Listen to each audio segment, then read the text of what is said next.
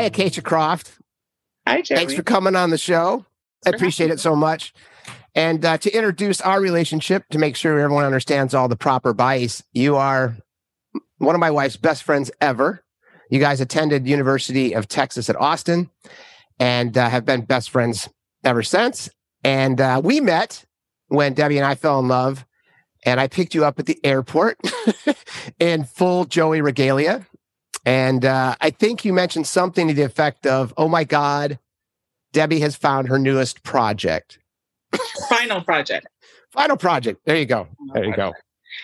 So yes, thank you, Joey. Um, yeah, um, Debbie's a wonderful person. So anybody, anybody of you that know Joey, you know that Debbie has to be a wonderful person. She pretty is. She's amazing. Um, Let me do this. I need to introduce you and kind of why you're here and what we're doing today. So Okay.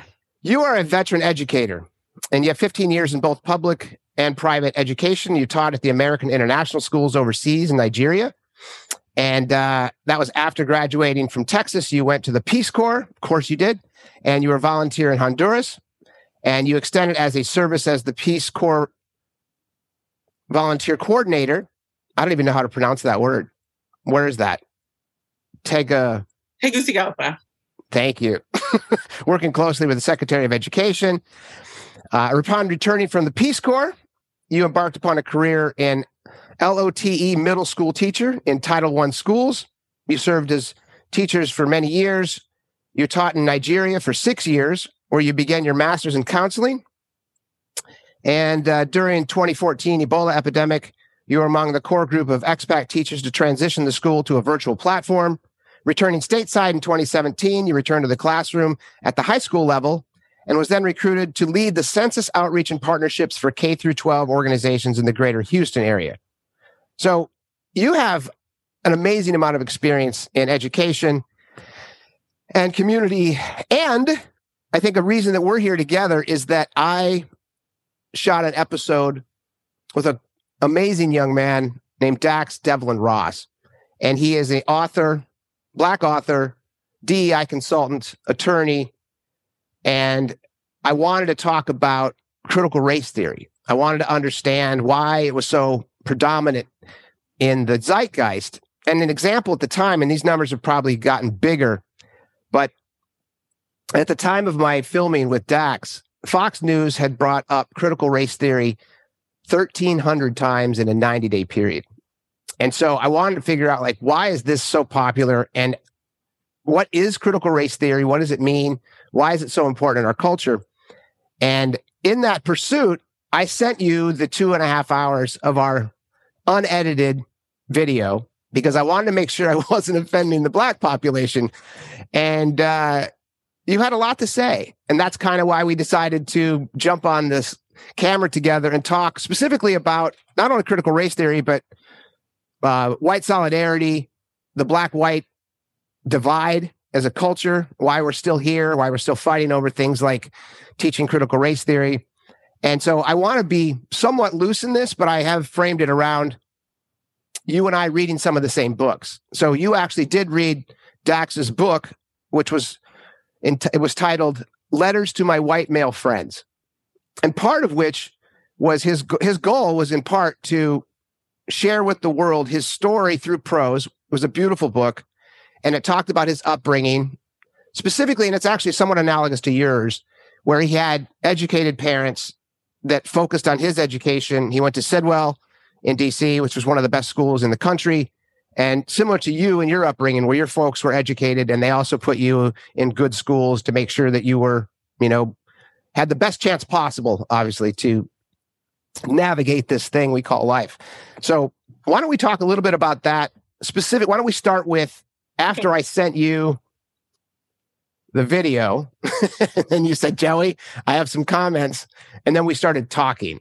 And I actually did remove certain pieces. So why don't you kind of tell me your first take on that and and and the disconnect you saw between Dax and I uh, culturally?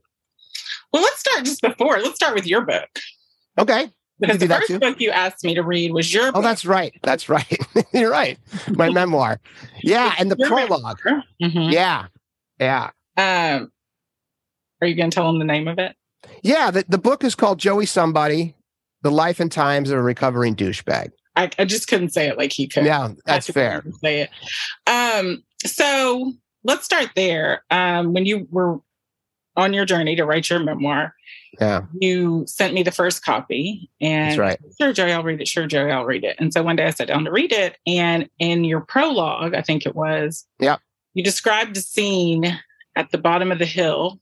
Um, yeah.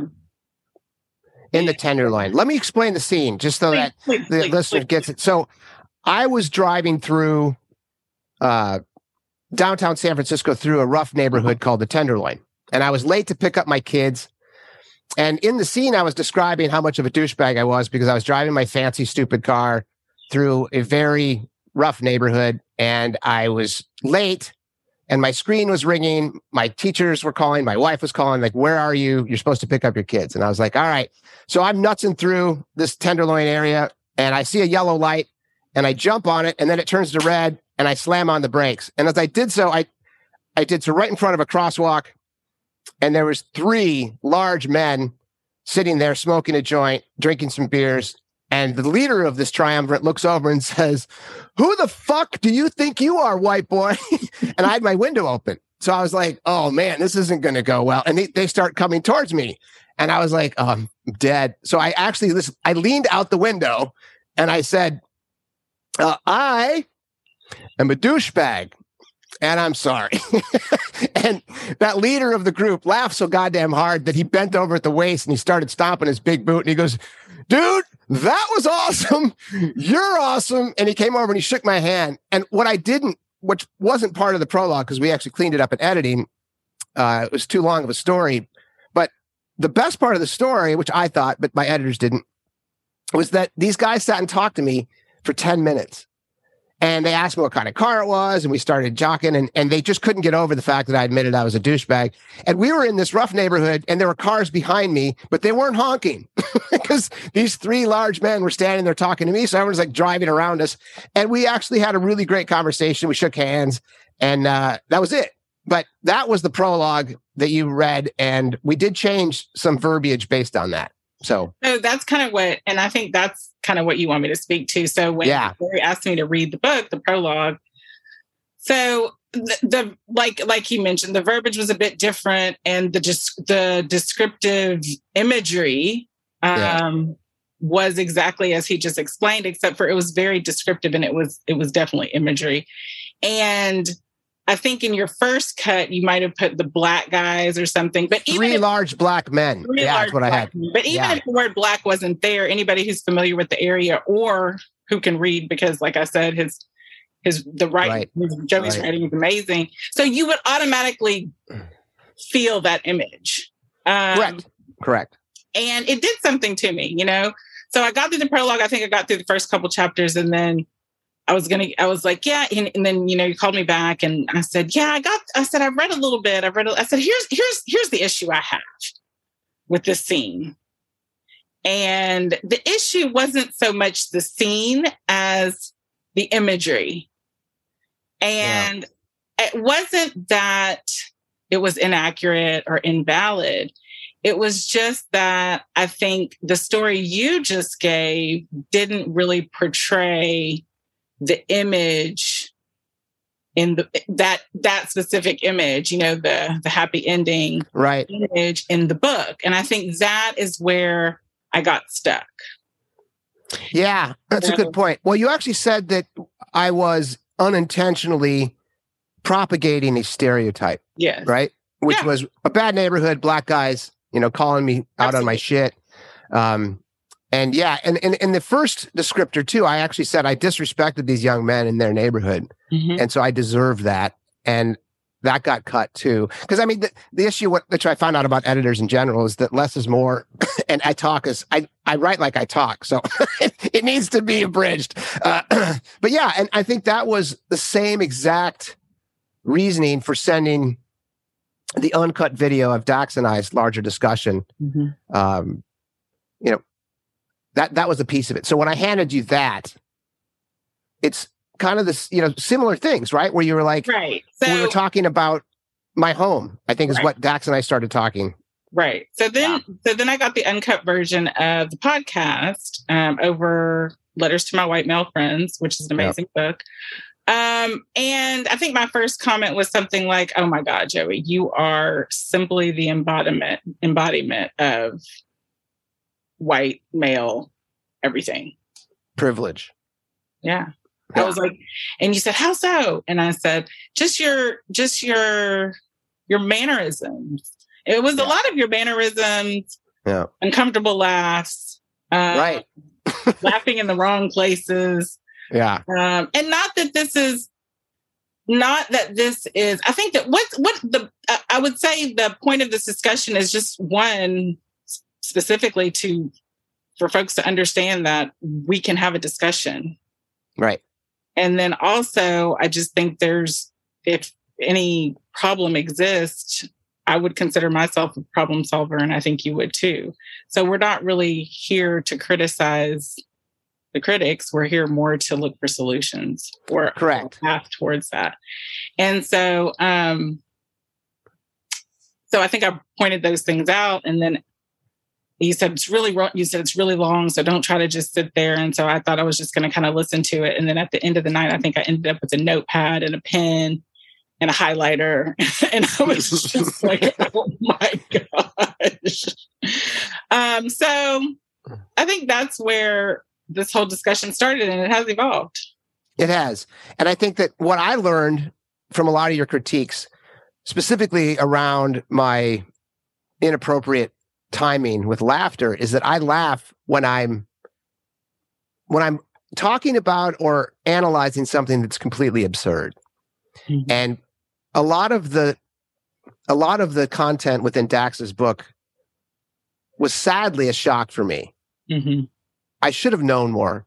I haven't. I and then he, he asked me specifically why, what made you start to focus on this over the last couple of years? And and you know you're 54 years old. Like what? Why now? And I explained to him that I've been a stay at home dad for the last four years, and in that process, writing my book and helping raise my children, I had all this extra time. And so I wasn't reading business books all the time anymore. I was reading books like James Baldwin and Ta-Nehisi Coates and, and old pieces of Medgar Evers and MLK. And I was just trying to understand more of what was going on specific to these very topical conversations in our culture today around critical race theory and racism and systemic racism. Is it here and why is it here? And those pieces. And so I said, well, to be perfectly candid, Dax, the reason that I didn't focus on this is because I was focused on one thing my whole life, and that was me. And I didn't care about anybody else. And it was what can I do to make money? And then what can I do to put more money in the bank? And then what can I do to, you know, focus on me and take care of me? I also think that that's a big part of the problem is that people, I don't think that most of the population is selfish as I am, to be clear. but after I kind of popped my head up and looked around and started to see the culture that I live in, specifically in San Francisco, and then having all this time to read, I was just shocked. And part of where Dax's book really hit me, and it's probably a good time to just go into it. One passage hit me hard. Go ahead. But I think before you get into it, I think it's important to note that Dax's question, and he explains this in the book, his question about like, why now? Why are you interested yeah. now? I think, you know, as a people, as a people, we, and I'm going to say meaning black, black people, yeah. and I'm not going to use a black collective because I don't think that exists. No. But I think we're just often leery of when whites are interested in racism. And and we're not leery so much because we don't trust you. We're leery because it's a matter of are you using this for you? Or are mm-hmm. you trying to find out about something about me? It's a good point. Um, and that goes along with everything that racism and inequalities and discrimination and prejudice embody because there are um, um, not stereotypes, but um, people are profiled. I mean, we're profiled every day. Black yeah. people are profiled. I mean, we're we're profiled for work. We're profiled for our names. We're profiled by the cops, by law enforcement. We're profiled by local government. I mean, we are a people that has been profiled since since our freedom. And since that's the case, it is important to know what is your intent. Yeah, it's a, it's a funny thing that I didn't think about that. And you've known me now for 13 years. So I I don't even know what my response to him on that was. I think it was just I it was because I woke up. Oh, you were honest. Right? Yeah, you were you were yeah. completely honest. Yeah. And but I but I but I I remember he talked specifically about that in the book when he when he um, worked for nonprofits and he realized that nonprofits weren't exactly friends of communities. Right. They were friends, but they still maintained a type of foe. And so I just think I think that point is I think that point is important to bring out because it's not necessarily I don't I don't think black people necessarily have a distrust for the majority. I just think it's more of a apprehension. Yeah. And it's understandable in, in considering his life. And he does admit that he had a very privileged upbringing, mm-hmm. but he also did suffer that exact profiling that he talked about. When he and his buddy were outside doing pull ups on some scaffolding in front of a bar in an upscale neighborhood in Washington, D.C. during their second year of law school. So they were dressed up. They were they looked nice. And the and the police asked them what they were doing, didn't listen, started beating on them, and threw them in jail for three days because it was over the weekend and they couldn't get out. And and he asked me, and he asked all of us, the the the title, you know, my white male friends. He asked all of his white male friends, would that ever happen to you? Right. And I think that's and yeah. And that's And I said unequivocally, never. it would never or, happen or to me. Kids. And I think that's the no. reason I'm here. And that's the reason I think, you know, on along this journey of this interview, you know, I was really excited at first, and then my my soul was very troubled, just troubled, just because it's such a it's such a deep topic, especially you know now that yeah. I have a kid. Yeah. Um, and so this is not, and so I think, and I'm saying this to say, I think it's understandable. Not, I mean, for people who don't know you, Joey, not everybody's going to know that you're selfish in that capacity. Right. But, you know, I think it is natural that people are selfish and self serving. I think that's a natural human state of being.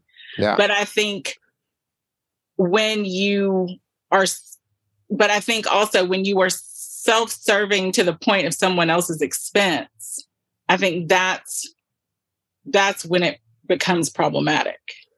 Yeah. Well, and that's a big piece of the anti-racist platform right? Which is a big right. discussion out there. And he talked about that too. He said, you know, I'm not necessarily preaching anti-racism, but the the notion is correct.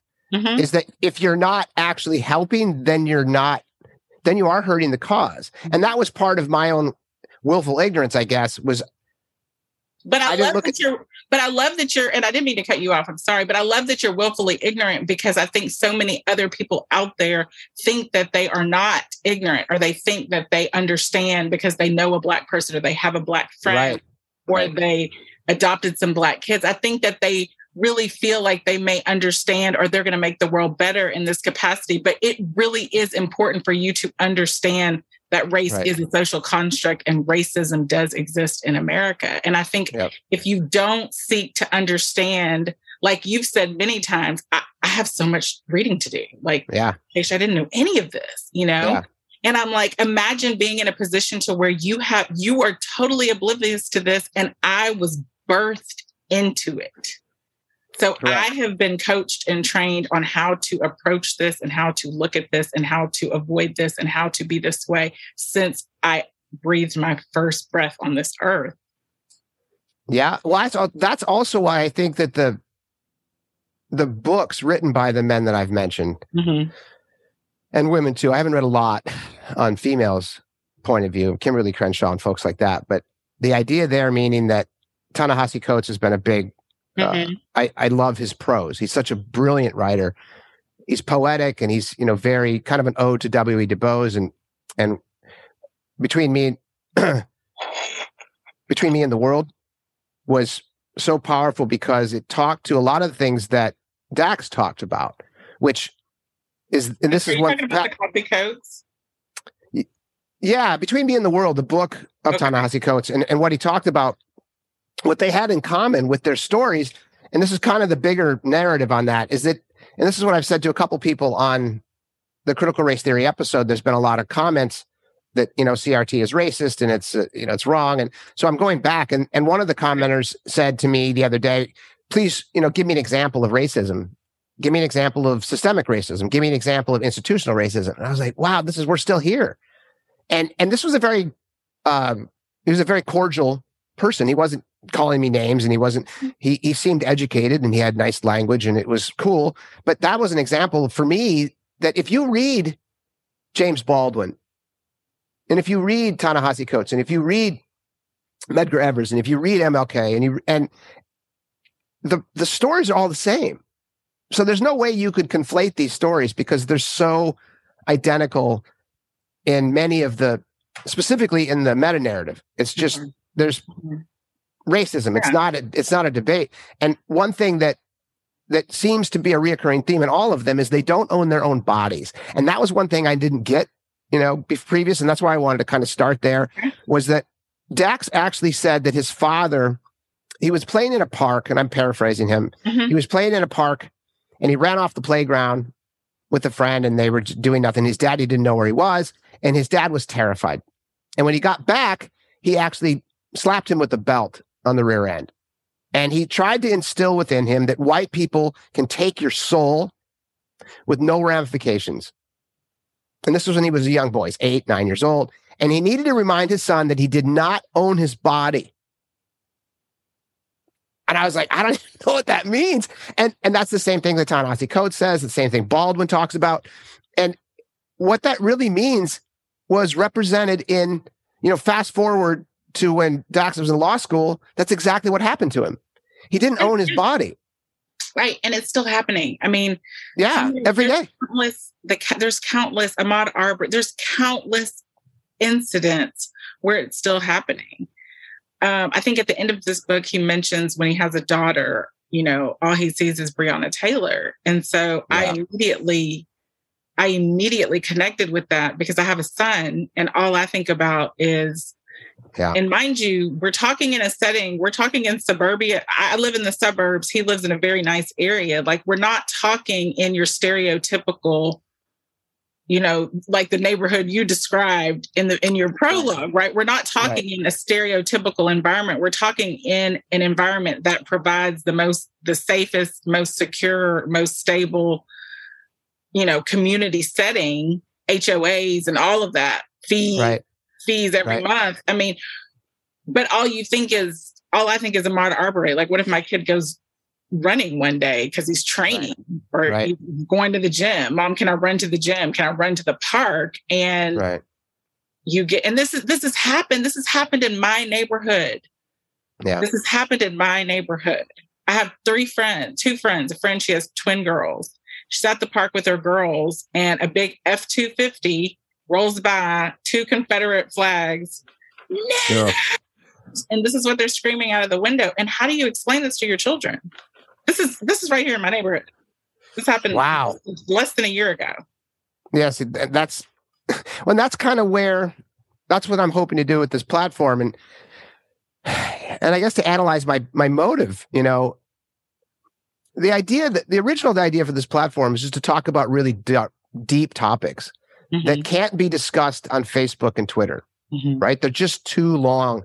The long form content is necessary to kind of give, take back and mm-hmm. forth and then actually do some mm-hmm. homework and understand that all of these things are, are part and parcel to our culture today. And, and a lot of things that Dax brought up in his book, specifically the systemic racism of the 80s and Reagan and what took place with the welfare queen and narrative and you know the court systems that was one of the reasons I was laughing, I think, inappropriately, was we talked about the fact that Thurgood Marshall was replaced by Clarence Thomas. And again, I just, it's a nervous reaction because it's like, that's, as I said to him, it's existentially cruel that that happened in, in so many areas. And that's a big piece of where I think our culture gets lost when they say that racism was in the past and that it's it's no longer here because we've had a black president, we have a black secretary of defense, we have black executives, we have let's just say a lot more success than we used to have within the black community, but it's not on par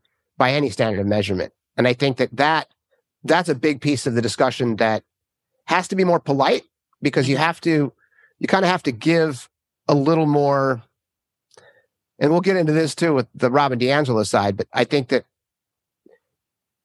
white people don't want to be told that they are racist.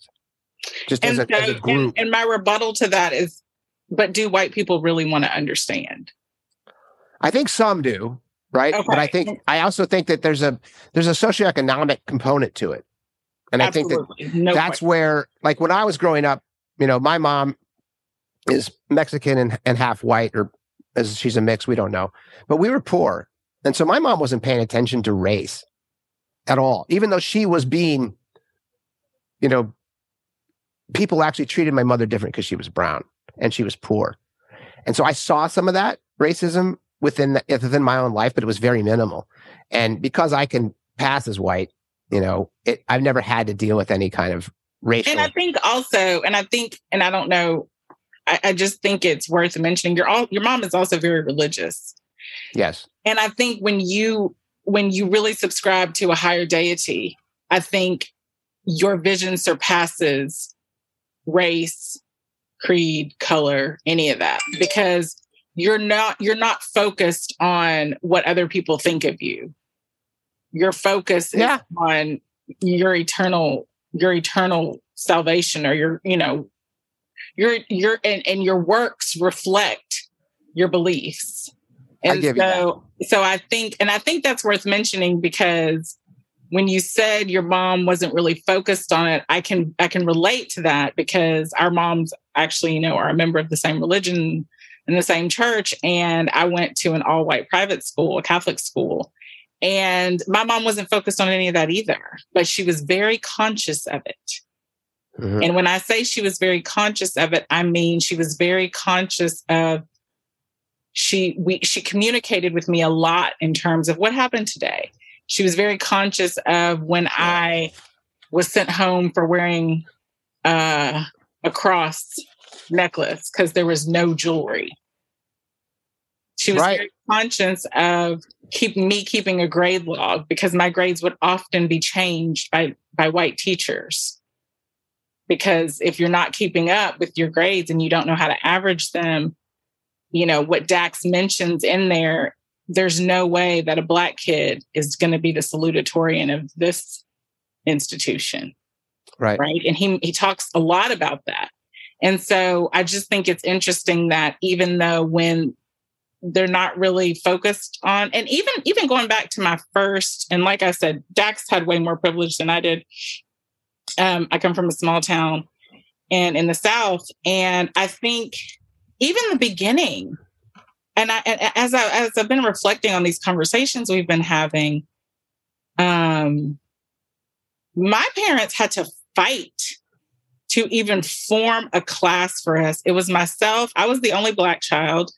It was, there was, I think, three Indian students, one Mexican student, my best friend, I think, who was Asian. And they did not want, this school did not want to open a class for us. They did not want, they had the numbers. All they said was they needed the numbers, right? You have to have the numbers to, to start a new class. They did not want to hire a teacher to form a new class. Was it because it was so many mixed races? I can't, I can't say that. I can't say that Yeah. specifically, but No. as we've had this discussion, it is the first thing that came to my mind. And I and I, I just remember my mom telling me we had multiple meetings, multiple meetings. Wow. And I think that is the that's the crux of critical race theory. And let me just explain this to the listeners who haven't Okay. listened to my other stuff.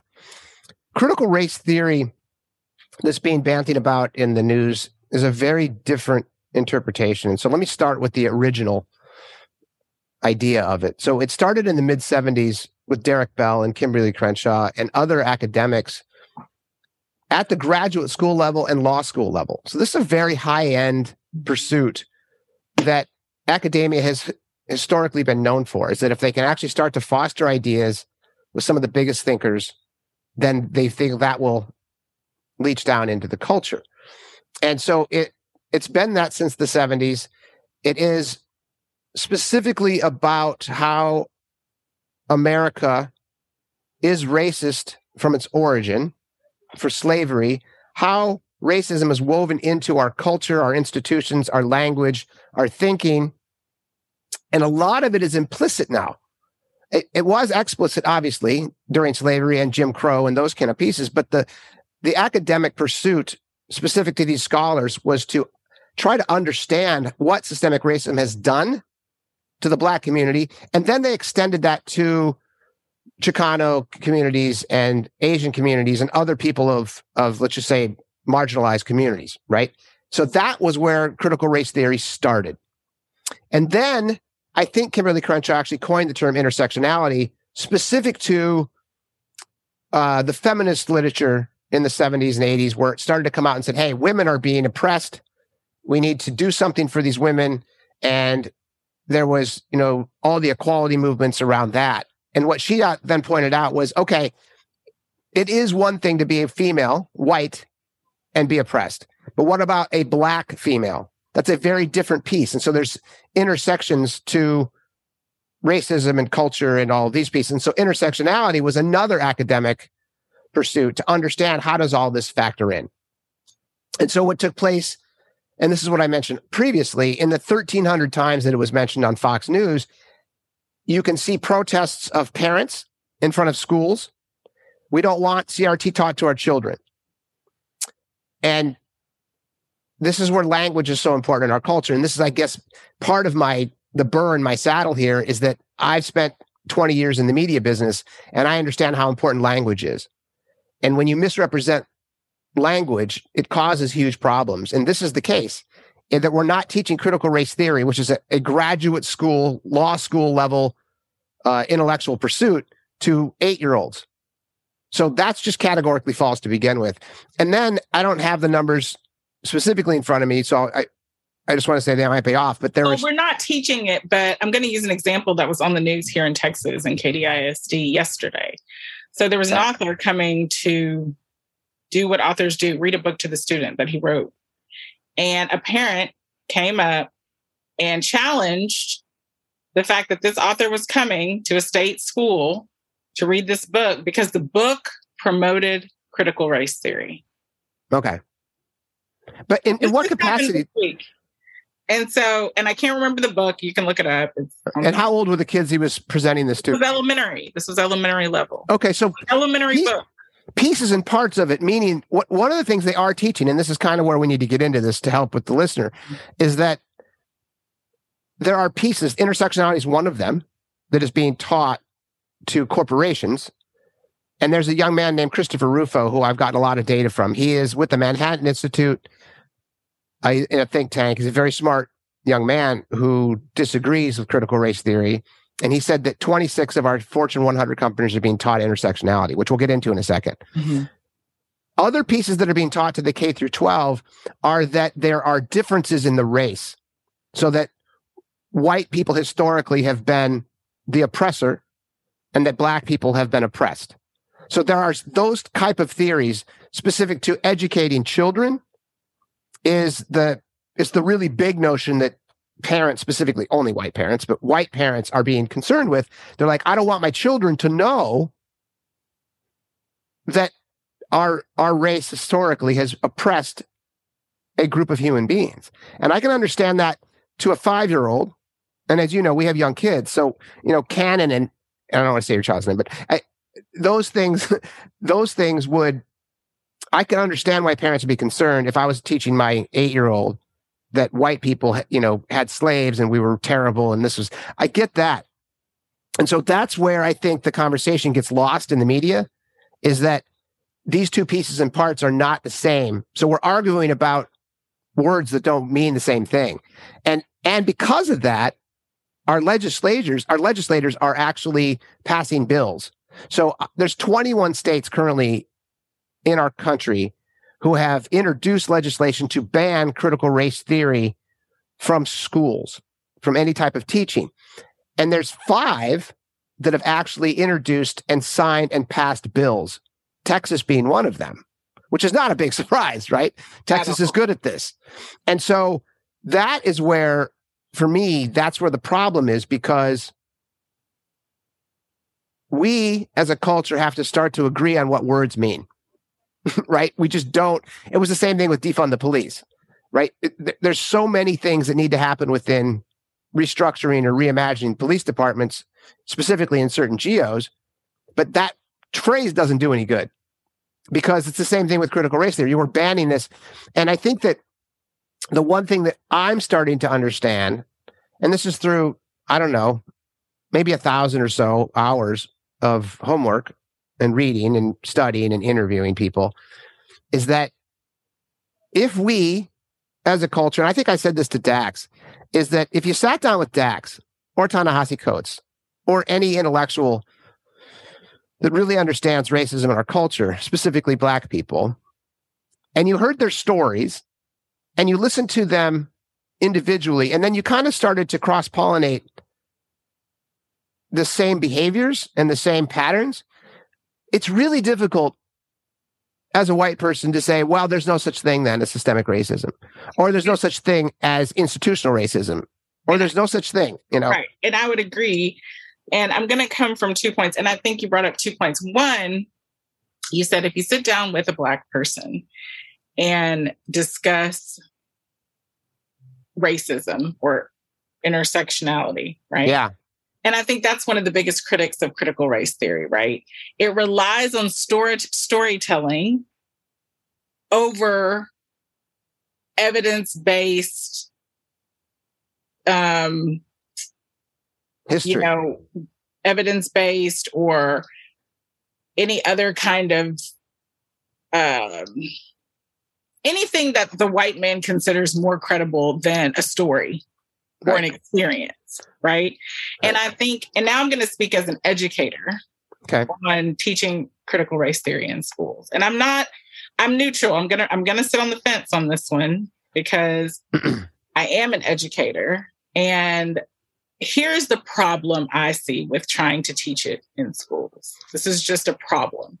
Okay.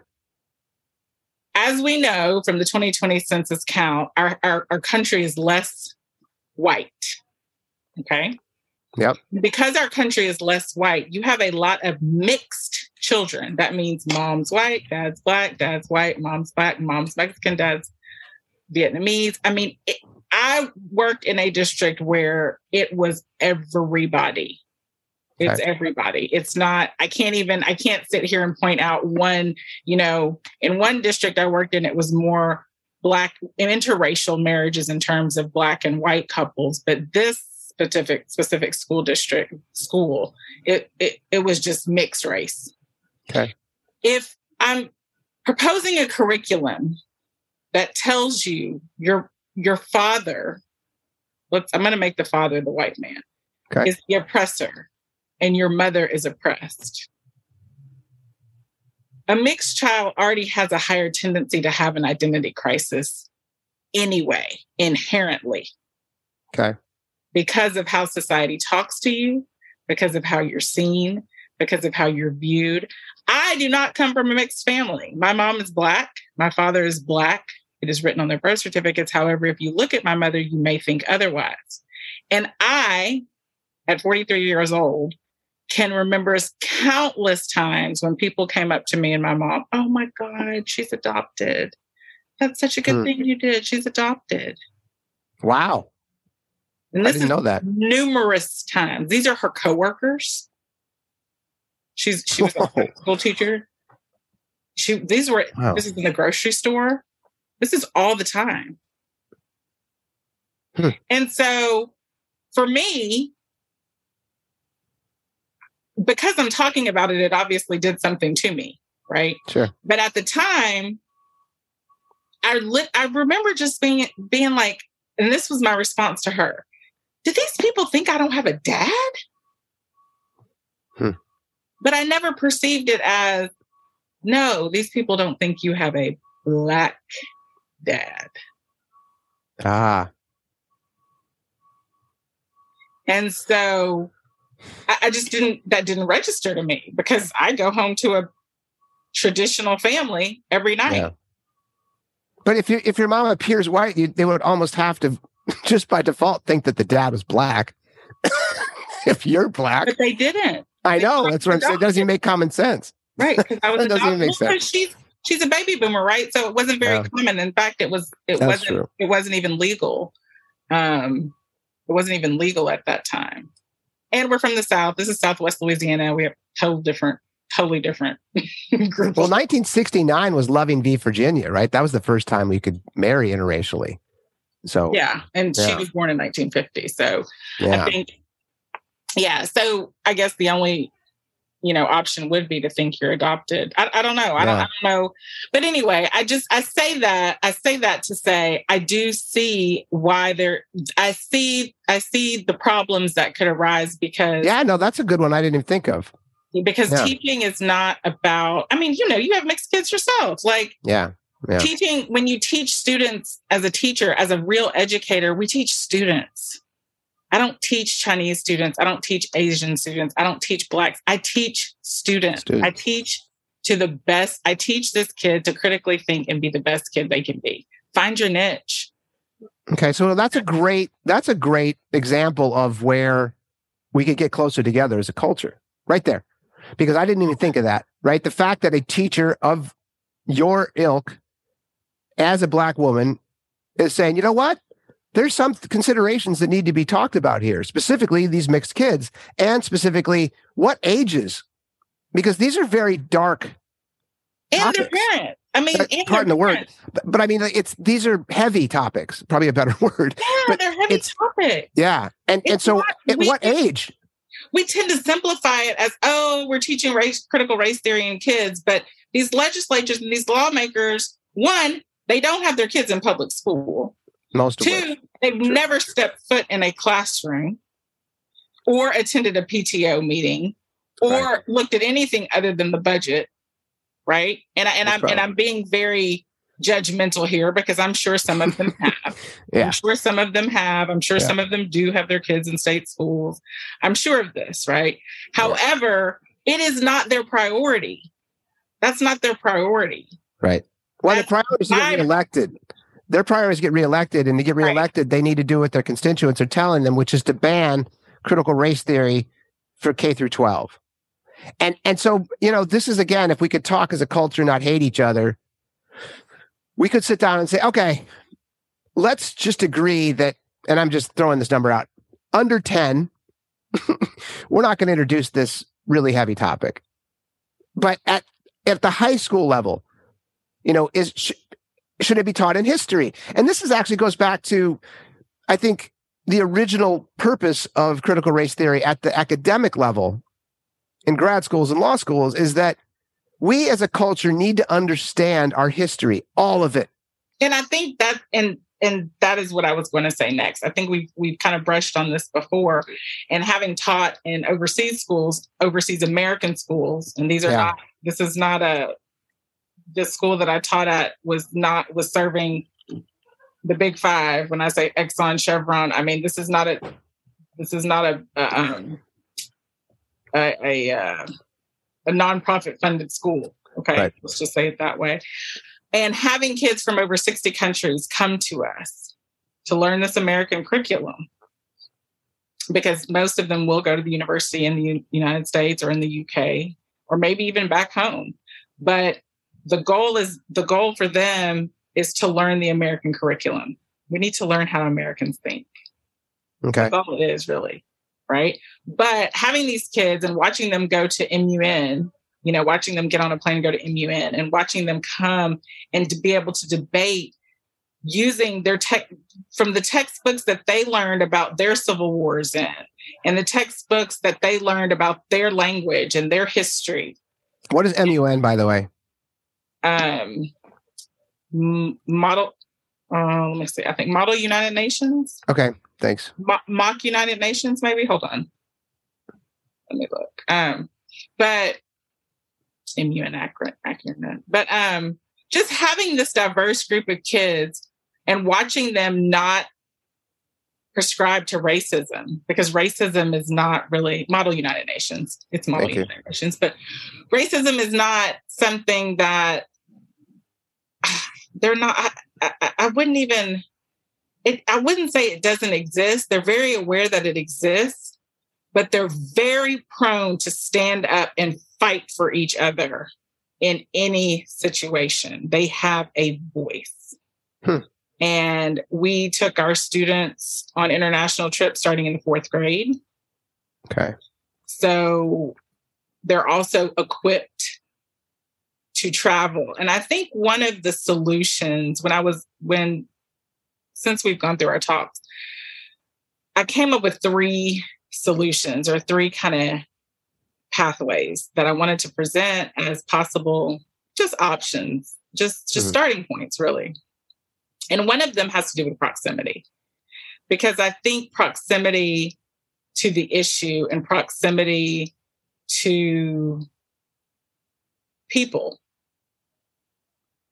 is is undervalued in terms Okay. of finding harmony or creating harmony in our environment. Proximity to diverse people? What do you mean proximity to what? proximity yeah to to people just to people and their experiences Right, but like diversity in the in the sense, I'm just thinking this: if a lot of schools here in America have a lot of white kids in the classroom, and that's it, so they don't. The proximity is to other white people. What you're saying is proximity to other ethnicities and cultures. right right right Yeah, right yeah, yeah, yeah, Mhm. okay. right that have different experiences than you yeah. Like your schools in Nigeria, where it was Right. actually really mixed. Right. it was nothing but mixed The only tie they actually had was privilege, wealth. the only tie they have is privilege Okay. the only tie they have is privilege and wealth and i'm talking nigerian kids Right. i'm talking german British, kids, German, French. korean Right. Right. same thing there i'm talking uh chinese Yep. um serbia i mean georgia Truly, truly mixed. truly mixed truly mixed and Okay. i would say this the only kids that really came there with a chip on their shoulder and mad that they had to be there were the american white kids What percentage were American white kids at your school in Nigeria? so there was a requirement that we had to maintain 10% american um, but it it dropped as oil dropped we dropped Sure, that makes sense. as the bar- as the price of oil dropped right. The executives weren't there. Yeah. Yeah. So, but other than that, but I will say this: people people only came for the school. People only came. People only took the package because they heard such amazing things about Right. Well, you love the school. You've even said I- before you'd like your own son to go there. Yeah. I, because it was a real, it was a teaching environment. Right. It was a t- when you have thirteen kids to the to a class, which is what you should Holy have. That's, shit. That's it? that's it. 13. No wonder. Okay. You see what I'm saying? And then in pre-K, you have two aides and one teacher to a pre-K class, and they only go nine to two. That's all a pre-Ker needs. Right. You see what everything was what you read in the textbook about being a teacher? That's what we had in action. Okay. Well, this is great then because this is actually a microcosm that could prove positive to discussion. So proximity is the first one of your three. Mhm. After that, so proximity to actual cultures and ethnicities. That's one. Yeah. What's the second? What's the second one? Just to stay away from judgment. Okay. I think it's really to stay away from judgment. And when I say that, and this goes to racism because this is one of the parts of the social construct, and I see it a lot in education. Don't go read this kid's bio before you connect with this kid's person. Hmm. Yeah. Okay. And I say that, and when I say that, I mean like when a kid comes to high school, yes, he has a disciplinary record or might. Right. I never read a kid's disciplinary record. You want to get to know him or her first. Yeah, because Yeah. then in our education system, when does the kid get a second chance? When am I ever granted a second chance? And I think this goes, and I think, and I don't know if Dax would agree, but maybe you can tell me. And I'm I'm, I'm coattailing on Dax's book, Letters to My White Male Friends. This also goes to white male executives who are looking to initiate the DEI's portion of their company, right? Yep. why is it that you when you and even and i can even say this in community organizations when a somebody wants to donate money Mhm. they might come to a certain community or a certain area and say who is the black trusted voice in this area Hmm. or who is the black um spokesperson for this group. Yeah. This this this has been an experience of mine in terms of white men. Why why is it black? And I think when you ask white men, like, why do you have to put black in front of it? Why does it have to be black? Why can't it be who is the trusted voice in this community? And do you do that to your white counterparts if you're looking to hire a white manager? Do you say, who is the white male trusted voice? Or who should I hire? What's who's the best qualified white male for this position? No, it's only done for diverse groups. If I have a special interest, or if I'm right. looking to check off this box for this grant application because I need to be able to write off all 100% of those funds, right? Right, right. And I think that feeds the narrative because, and it also goes to my first point, which is proximity. Because if I'm the trusted voice in this area and we're talking about, I don't know, let's just talk about a community center and I'm the trusted voice, I should know my community. I should know the demographics of my community. I should know the geography of my community. I should know the data of my community. I should have a proximity to my community. Okay. And I think that what I feel, what I feel is that a lot of white men like to throw money at a problem without having the proximity to without having to touch that problem. Yeah. Yeah. Well, I, that goes to the socioeconomics I talked about previously, because I think it, it, it actually goes to both the elite in our community, the top quintile, or actually even the top 10%, and then the bottom. So, using my mom as an example, proximity was something my mom didn't understand because she didn't have time. Mm-hmm. I like to I like to use the analogy of my mom you know, we had a little boat and my mom was bailing out the little boat constantly. And so when people say, well, why wasn't your mom navigating towards a capitalist structure? And why didn't she go and get an education? And why didn't she do this? And why? I mean, because she had two or three jobs constantly and she had three little boys and no dad. And she was constantly panicked about and paying the bills. I so that like didn't focus on any of it. Wholeheartedly agree. And so this becomes a question because this is the main question when you're a single mom, as I am right? So it becomes because all of your energy becomes put into your children. You Correct. literally pass the you pass the baton and you're like, I gotta hustle to feed you and to nourish you and to love you and to be competitive in every academic, athletic sport there is because I'm going to pass the torch to you and you're going to have to fight the fight. Because if I have a voice as a Black female and I speak up, I'm getting fired. Right. And I can't, I can't, and I shouldn't say that definitively. It is a possibility that I will be fired over. Well, it's a bigger possibility. It's a bigger, and I think sure.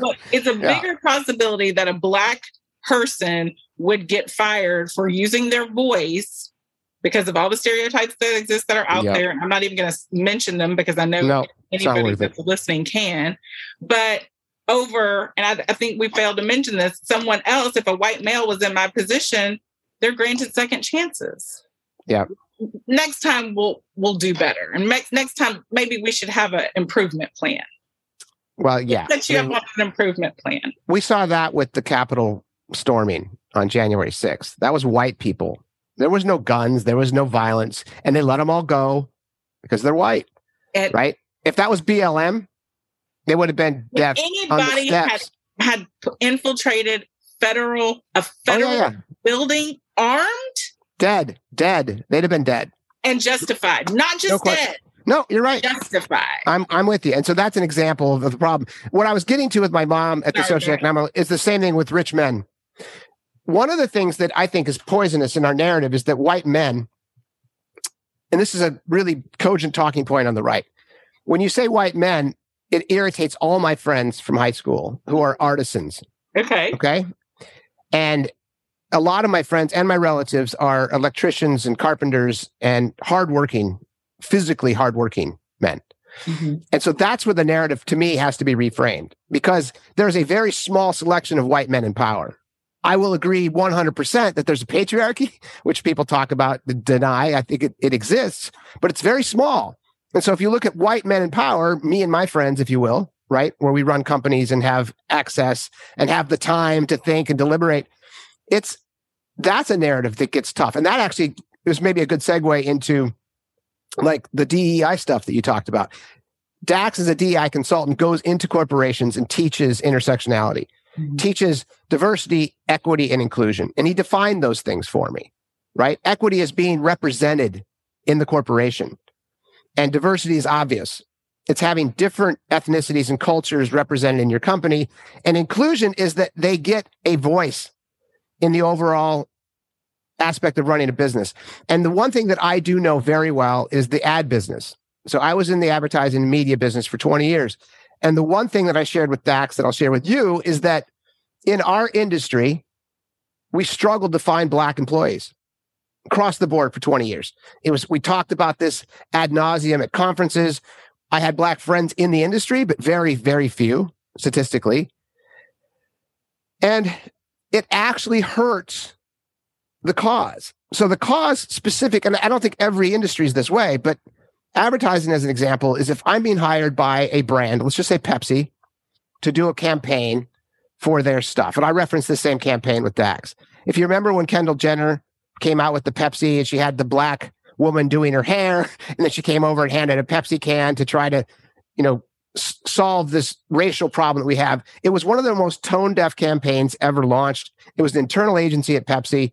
There were no black people involved. The running joke in our community is that the market research didn't even talk to black people. There were no black people in the company. There were no black people anywhere near the campaign because it was so tone deaf. And so my belabored point there is that historically at our agency, we had a gay creative director. We had a lesbian associate creative director. We had Chinese, females, white males, Asian. We, we, and we did it on purpose. And as you know, there's not a lot of morality in the way I was running my company. It was like, whatever I can do to make money, right? I'm going to try and make as much money as I can. And I loved all these wonderfully creative people, but I had to specifically go out and look for that because not only did I I want ethnicity on the diversity front, I wanted viewpoint diversity. Mm-hmm. So I wanted people that came from different sides of the aisle. So, you know, historically, if you look at conservative people, they conserve institutions. And a lot of times their personality traits dictate things like uh, sanctity and order. And they're very good at that. So if you have someone running, you know, a structure with inside your ad agency and that person has a lot, high, scores really high in his personality test, which we do with all leadership, we know that person's going to do a good job. And then the same thing stands true with like left leaning liberals. A lot of times they're really good strategic thinkers because they like to blow shit up and rethink stuff because that's liberal in general. It's like I want to change this or I want to I want to I want to make progress, hence the progressive term. And so, like, these all things in the agency world exists not to the optimal levels, mm-hmm. but we did them on purpose for the purpose of money. Mm-hmm. It was like, we're going to do better if we have diversity in our companies. Mm-hmm. And so I think that's where, again, if we can start to talk about Dax's approach as a DEI consultant, that's how he comes in and talks. And he leads with equity. Mm-hmm. Mm-hmm. That's what I thought was great about his book and his practice. And I, we don't have to get into his specific practice, but when he goes out to companies and he talks to them about these pieces, I think he's doing a really good job. And he has a very calm, sweet demeanor. He's a very kind human being. And I think that comes across in the training. And because we're talking about the polarization of our culture and what is taking place in the, again, critical race theory derivative is intersectionality. Intersectionality is being taught to corporate executives as we speak all over the country. Okay. The leading advocate and DEI consultant in that case is a woman named Robin DiAngelo, mm-hmm. who wrote a book called White Fragility, which you and I have both read and we've talked about quite a bit. We tried to keep as much as we could for this conversation. But I also want to preface that what I believe is that Robin DiAngelo has a big heart. I think she comes from the right place. I don't think she's trying to cause more turmoil or division between white and black people. And we're just going to stick with white and black people with her stuff because okay. obviously there's other intersectionality pieces, but all the homework we did together was specific mm-hmm. to black culture. And Robin but her but her audience is a white audience. Correct. That was written to a white audience. It was, and in part because she believes that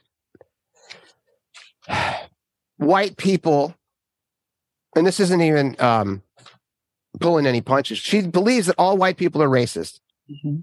implicitly, and she believes that because our origins of a, as a country are based in white supremacy, that most of our thinking and behavior is based in white supremacy. And so she will actually frame her discussions within her sessions with those exact pieces. So let's talk about the positives of Robin first, okay. because there's a lot there. One of which you mentioned to me, and we didn't elaborate on on purpose, but you said she named a lot of things inside the book that I wanted to, I've, I wanted other people to recognize, but no one has done so to date. So why don't we start there? Because again, I think she she's trying. I just have some huge problems well, with. Think, uh, so I think we we have to mention who she wrote the book to. She didn't write the book to me because she wrote what she did was she documented my experiences. Correct. And she framed them in these socio these sociological terms and these intellectual terms and all the terms that that the majority culture like needs to hear to even the same reason that critical race theory is critical race theory because it needed to be a theory for it to even be correct brought to the discussed. Table. Well, and let me also interrupt. She she has a PhD in in white studies. So this is a very educated woman. This isn't someone who just like decided she was going to go out and be a consultant. So I'm I'm sorry, but I want to mention that. Yeah. And so I do so so what she did was yeah, so she took all of my experiences and she documented in a very formal way, a very very, like you said, she's very educated in a very formal way, and she presented it. And that's right. and I think, and she, and everything, everything is. Well, I think she had three base, two bases. I think one was white supremacy. I think mm-hmm. the other, and maybe it's just an, a part of it, was white solidarity. Right. And um, yep. I think the third one would have to be black oppression. Okay. Because those none of those three, I mean, those to me, those were the the legs of her her book. Yeah. That's what everything stood on. I agree. I agree. What did you like most? What resonates with you most from the book? What resonated me what what resonated most I think, and I think that's exactly what resonated with me most. Exactly. Was her ability, because a lot okay. of times, especially with CRT, I think just any critical theory in general, it's so wordy. You know, yeah. it's so wordy and it's so formal and it's so not real. It's not action. It's not the everyday steps. It's it's the grant that you write to get the millions of dollars so you can send the people out there to feed the people, right? It's right, not right. the it's not the groundwork.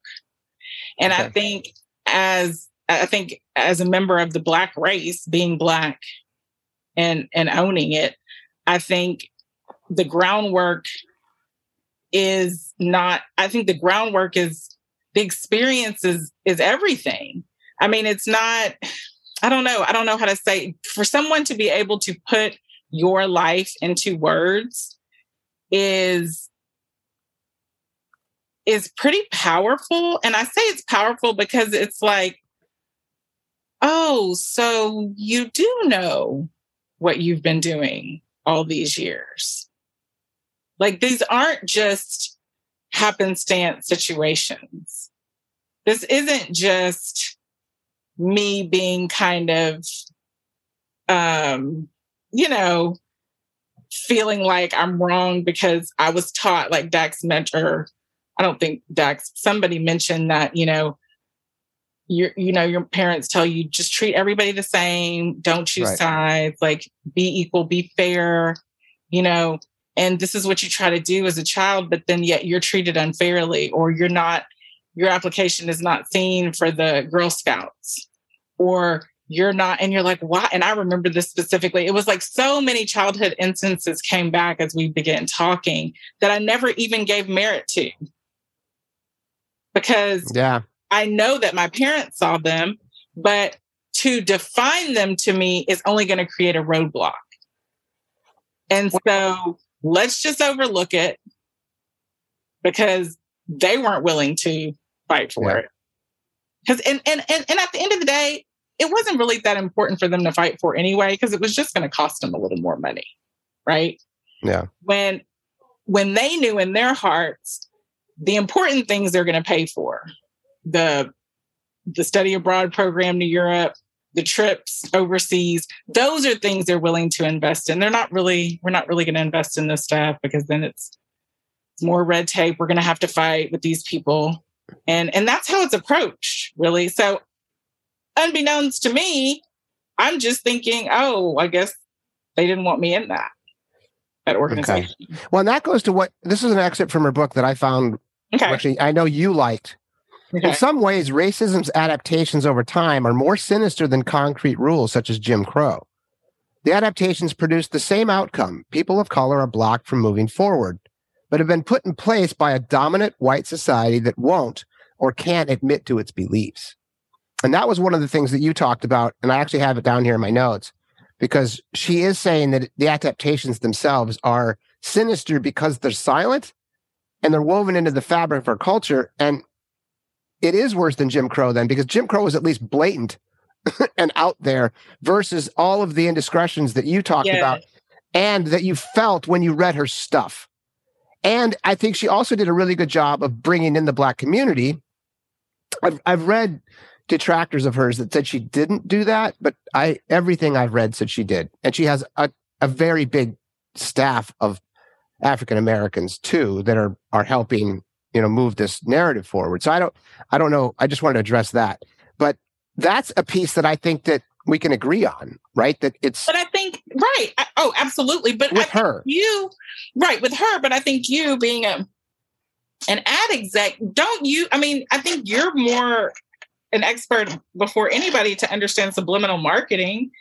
I mean, it, it's not the the hidden and the silence. You know, I can go into one Walmart store and the first thing I see is chips and spam and you know it- it's just just the placement right based on the actual demo, based on the geography. based on the geography Sure. based on the data and then i can go into another walmart and the first thing is fresh fruit Mm-hmm. imported fruit. Right, right. you know organic salads. It's the same thing. And i think that's where the intersection intersectionality plays its biggest part because it is all associated with data. It's all associated with geography. And the Right. geography tells you the ge- demographics of who lives there or who who patronizes the store. And so i guess my question is i mean is that a part of running an ad agency isn't it a part of it don't you have to target it aren't you targeting an audience to advertise to that audience Yeah. I mean, we do tons of market research, both Yeah. quantitative and qualitative. And so, for those who don't know, quantitative is just that that mass. We get Mhm. thousands and thousands of people, and qualitative is usually done in focus groups where it could be 10 to 14 people. Once you get like 11 people to agree on something, it's usually kind of where you sit. And yeah, we do psychographic, ethnographic, and demographic studies. We want to know where everything is placed. And then the sequential messaging is kind of where the power comes in. There's this mythical number in advertising that if you get a message in front of somebody seven times, they remember it.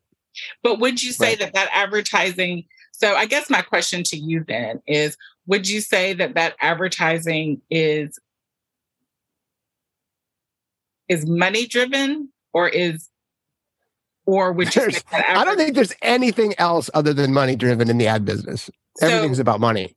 So would you say that would you say that there is even a consciousness of some sort of racism I don't think there's any explicit racism with any of the people I worked with. Okay. I, I and again, that's I want to be clear. Ad ad people get a bad rep, but there are a lot of amazingly creative, wonderful people out there just telling stories.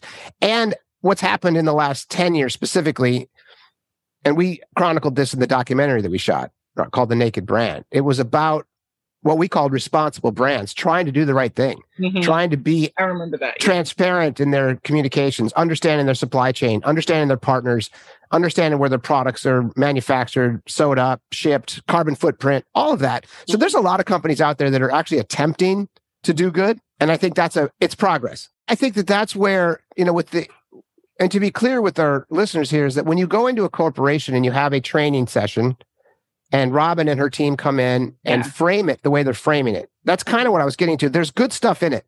She talks about implicit bias. She talks about microaggressions. She talks about um, racism and systemic racism and how it's palpable even today in our culture. And I don't think anyone of reason would disagree with any of that. I But think that the approach, her, she approaches it as, as if it's in power. oh, yeah, well, And I- and I know, Joey. I know. Okay, so let me let me just talk a little bit about. So please, I, you know, like I, I told you, the book kind of it took a while. Like it didn't take a while to get through because it was definitely a page turner for me. Um, just in terms of being able to relate to it, and I'm nobody. Just so everybody knows, like I don't have any big degrees. I'm no, I'm not one of these. you have a master's degree. I'm just, I'm just, I'm just, Okay. I have a heart for education. Like if your children were ever in my class, like they still know me. They were I lucky. Yes. I'm just one of those people that's very passionate and likes to have these conversations because I feel like without these conversations, there will be no progress. And so her book, I, I, I don't think, I think she's, so I think the way that she wrote her book had all the language necessary for the corporate executives to contract her. I think I think it made for a perfect little contract package. I think she had everything. She checked all the boxes. Can I get in the door? So she got in the door. In terms of dealing with people and teaching or training or coaching or meeting people where they are, yeah, yeah. Yeah. I just feel like it, it's not even that she approached them as bots. It's just that if you're trying to transform or awaken, because we Right. like that word in the Black community, if you're trying to transform or awaken someone or make them acknowledge, make them aware of their ignorance in a certain area. And we're in a society where even ignorant can be a very uh if you call That's a pejorative term. Yeah. yeah, you you Yeah. you can offend somebody by just calling them ignorant. Ignorant simply means you didn't know, right? Right. I'm just ignorant to those to that area. Right. Um I just I don't feel that if I am my approach is white, like I, let's use her what second to last chapter, white women's tears. Let's use Oh that. yeah, that's a powerful one. I, knew that I that one would jog. So let's, let's use white women's tears yes. feel and you know she starts off with this example of one of her coworkers she's a black lit female coming to her and saying you know i just don't feel i just don't feel like dealing with white women's tears today okay and then from that she she spells out how she asked the group that if you felt tears coming to please leave the room Yeah. and show If you're white, demonstrations and if and you're I white, right and I don't, Yeah. don't cry right she told Right. them not to cry or or leave, or Yeah. leave. Okay. and that she would leave with you and support you and be there for you. So she was Right. being kind. Right. Yeah. But her point, and to her point, her point is not to take away the benefit of the training for the other people because you have now attracted attention to your emotional state. So I understood all that. Okay, that's one piece that I I'm like, all right, I can buy that for a second. The next piece that is, and she says this in her book, that white women's tears trigger black people's visualization of lynchings. That's in her actual work. And so that to me is taking it not just jumping the shark, but that's just fucking crazy. That's crazy. And I and you're a black woman. You tell me if I if you see my wife crying, well, she's not white, but if you saw a Chinese woman crying, He is going to come for you for that. but yeah, I mean, don't even knew. it doesn't even work. It doesn't. That, that is nonsense, and that actually. I think she used the wrong example. So Well, John McWhorter, just so you know, John McWhorter is a professor at Columbia, and he actually talked to this specific piece. And I got What did he? his article. Which book did he write? I've read a few of his. He's written a couple. He wrote nine nine nasty words. That's a one of them. He's a linguistic, so he talks about that. but, but- I've read one. I have one right here. What is? I have one right here. I don't know. actually. I've read a couple of them, Okay. but he's also more on the conservative side, and he, he he's against CRT, by the way. And so when he comes in and talks about hmm. her, he he actually references that, where he talks about where she brings up things like, yeah, he brings up black black people are reminded of white women crying as they lied about being raped by black men eons ago. So he was addressing the same thing. That that's not okay. That's taking it way too far. And if you, but I, but I will. But wait, let me stop you there. I will say that that is probably what I'm reminded of. Having a son, I would say that would be all right, I'll stand corrected. I, I, if you, Well, not and not and I and I'm not saying so visually because here's the thing: if you're talking about race, and if we're in a real deep discussion, and essentially, and you also have to mention that Robin DiAngelo is coming at white people like they have KKK cats hats on, sitting in this training. Okay, this is her. yes, To me, this is her approach. She's looking at you like you have the KKK hat on right there, the whole uniform. Well, because she actually starts out the conversation by saying we're all racists, herself included. Right. That- so so your initial contact, remember when I just said when you have a class and you teach students, you have to connect with these students. Correct. If if students don't care what you know until they know that you care. Yeah. So if you're coming to people and you've admitted yourself that you were very you'd had no knowledge that racism was even real. You Well, I knew it was real. I didn't know the extent of it, right? I mean, Right. I knew it was bad, but I thought it was getting much better. Let's just say Right. that. right. And- so and or you just really you not. might not have known how deep the roots were. Exactly. Okay. Yes. So if you have a group of people, and and as women, we already know we're emotional beings, right? So Yeah. we already know that tears tears happen all the time with women for anything. Okay. Yeah. So, and if you have this group, and yes, you yes, Robin, you may only be contracted for two hours or one hour for two days, but in order to get in a woman's psyche, is to me, my question is, is really that the most effective approach? And is that the proper strategy? No. And I only say and I only say that because Insane. are we focusing on how black people how black women feel about your tears or is our focus on changing or making the making the white the person who has been it needs the training has been assigned to the training is that is are we trying to teach them something or give them some level of understanding about a very real issue Right. And that goes back to what Dax and I were talking about because he said the same thing. What is our goal? As Right. a DEI consultant, What is our goal? goal? Our goal is to bring white and black people closer together. right Period.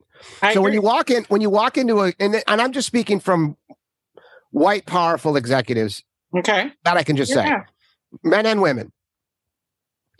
If you walked into my, if I hired Robin and she came into my ad agency and opened up with, you guys are all white racists. Most of your beliefs are tied to white supremacy, which she uses that exact vernacular, right?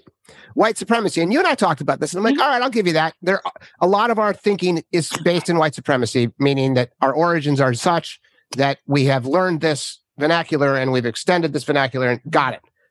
But white supremacy is an immediate conjure for me of dickheads in pointy hats on horseback lynching black people. So if you're going to tell me that my beliefs are based in white supremacy in front of the team, and then every team member is looking at me like, what the hell, Joe? Who is this? And why'd you hire her? Right? It's like, well, guys, her goal is to bring us all closer together on racial issues. And like, I don't know if this is working because, first of all, I'm not a white supremacist because that does have a connotation. We have to recognize that. And by the way, one of the slides, and I got this from the Coca Cola Okay. training, okay it says what it means to be white. Not challenge you what it means to be a racist. So to be less white, this is what it says on the slide. To be less white is colon to be less oppressive, be less arrogant, Be less certain. Be less defensive. Be less ignorant. Be more humble, which is kind of the ignorant piece. Listen, believe, break with apathy, break with white solidarity. Okay? Those, if you want to talk about dividing a room right there, and what she says is racism is a system and not an event. And I agree Right. with that. We right? did not talk about the system. Right. I will say that we did. The system is never is never approached. It's never touched. It's not even acknowledged as a system, and I think that's part of the problem. But go back, Joey, for me. Go back to the what slide are you looking at where she says all these things? The be this, be that, don't be this. You just broke up. Sorry. What did you go Oh, back to what? To that, the first slide you said. Where and what slides are these? Can you rep, what slides are these? At your where she said, be this, be that, don't be this. That was the Coca Cola slide. So she actually presented this uh, to Coca Cola, and then the slides leaked, right? Because people were just up in arms. They're like, this is amazing. And she's not trying to hide any of this. Right. It's just, and what Right. John McWhorter, in his when his criti- critique of this, the de- dehumanizing condescension of white fragility. That's what his article was called, and he eviscerated her. Mhm. And he's a black man who believes that this is the wrong approach. And there's tons of them. Even Ibram Kendi actually said that what she was doing was problematic because you can't assert that all white people are racist. He said because it's categorically false. Well, my problem, Period. my problem is with the approach. And so, what, what, what, what did she say on that slide? Because I think there was only one Well- thing I agreed with. What she said: be, be. Can you Yeah, just be less defensive. Yeah, be, Be less, defensive. defensive, Be less ignorant. Be, Be, less. less, be more humble. Be more humble. Yeah, and and those are the pieces that I'm like, okay, well, Okay. don't- So, you can't you can't say that. You can't just come in and say, you know, what does that even mean? So here's what I'm going to do. I'm going to play the devil's advocate here, and I'm going to say that those statements are the same statements I feel are made to our black boys and Okay. our black girls. I think those statements that she's making to them, I guess white women, I guess that is that is she talking to white women or just white people in general?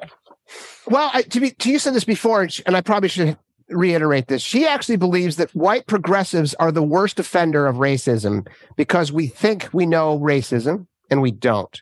And so she points to that, and that's where she gets into the white piece. Be less oppressive, be less arrogant. So she's basically saying not only are white people racists and white supremacists, which again is language that she has to alter, in my opinion.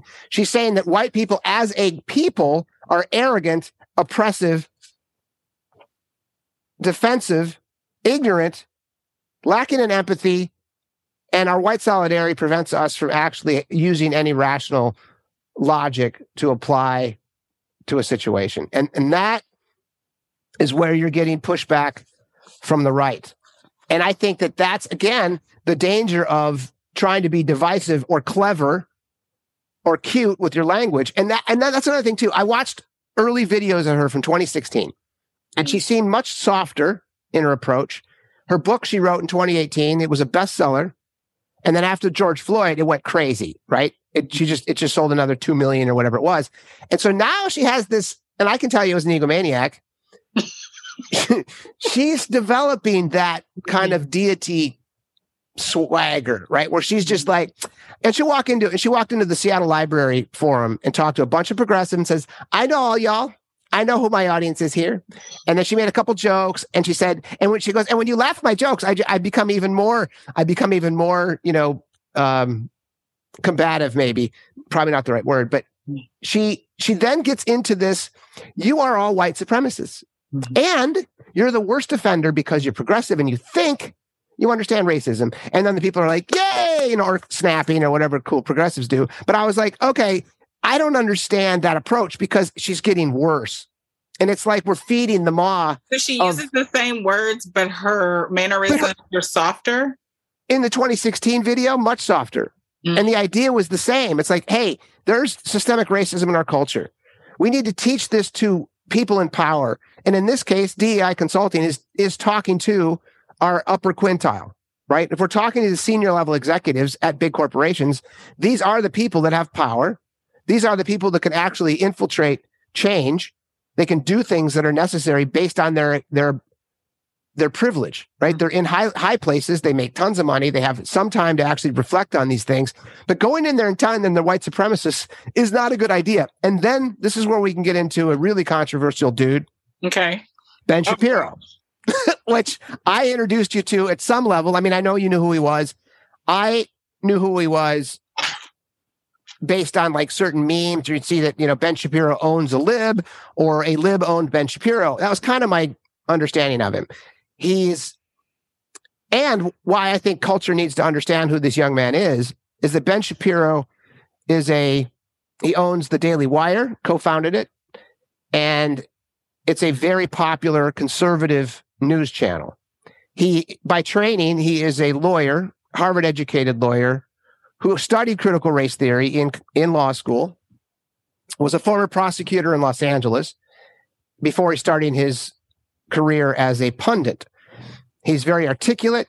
He's very knowledgeable. And when he came out and talked about critical race theory and did a whole thing on Robin DiAngelo's book, he came out and, and took apart seven pieces of what she said, including the white tears, including that we're arrogant, including that, you know, we're, we actually are white supremacists. And he sent that out. And here's where people I don't think understand the gravity of Ben Shapiro's reach. He has 10 million subscribers between his YouTube channel and his Daily Wire channel. Mm-hmm.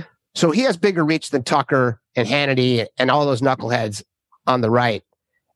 And and because he's I and I think, think he has I think he has two personas, but the one thing that I can say is that because my friends will I have a lot of friends on the on my conservative side that will go to Ben for information.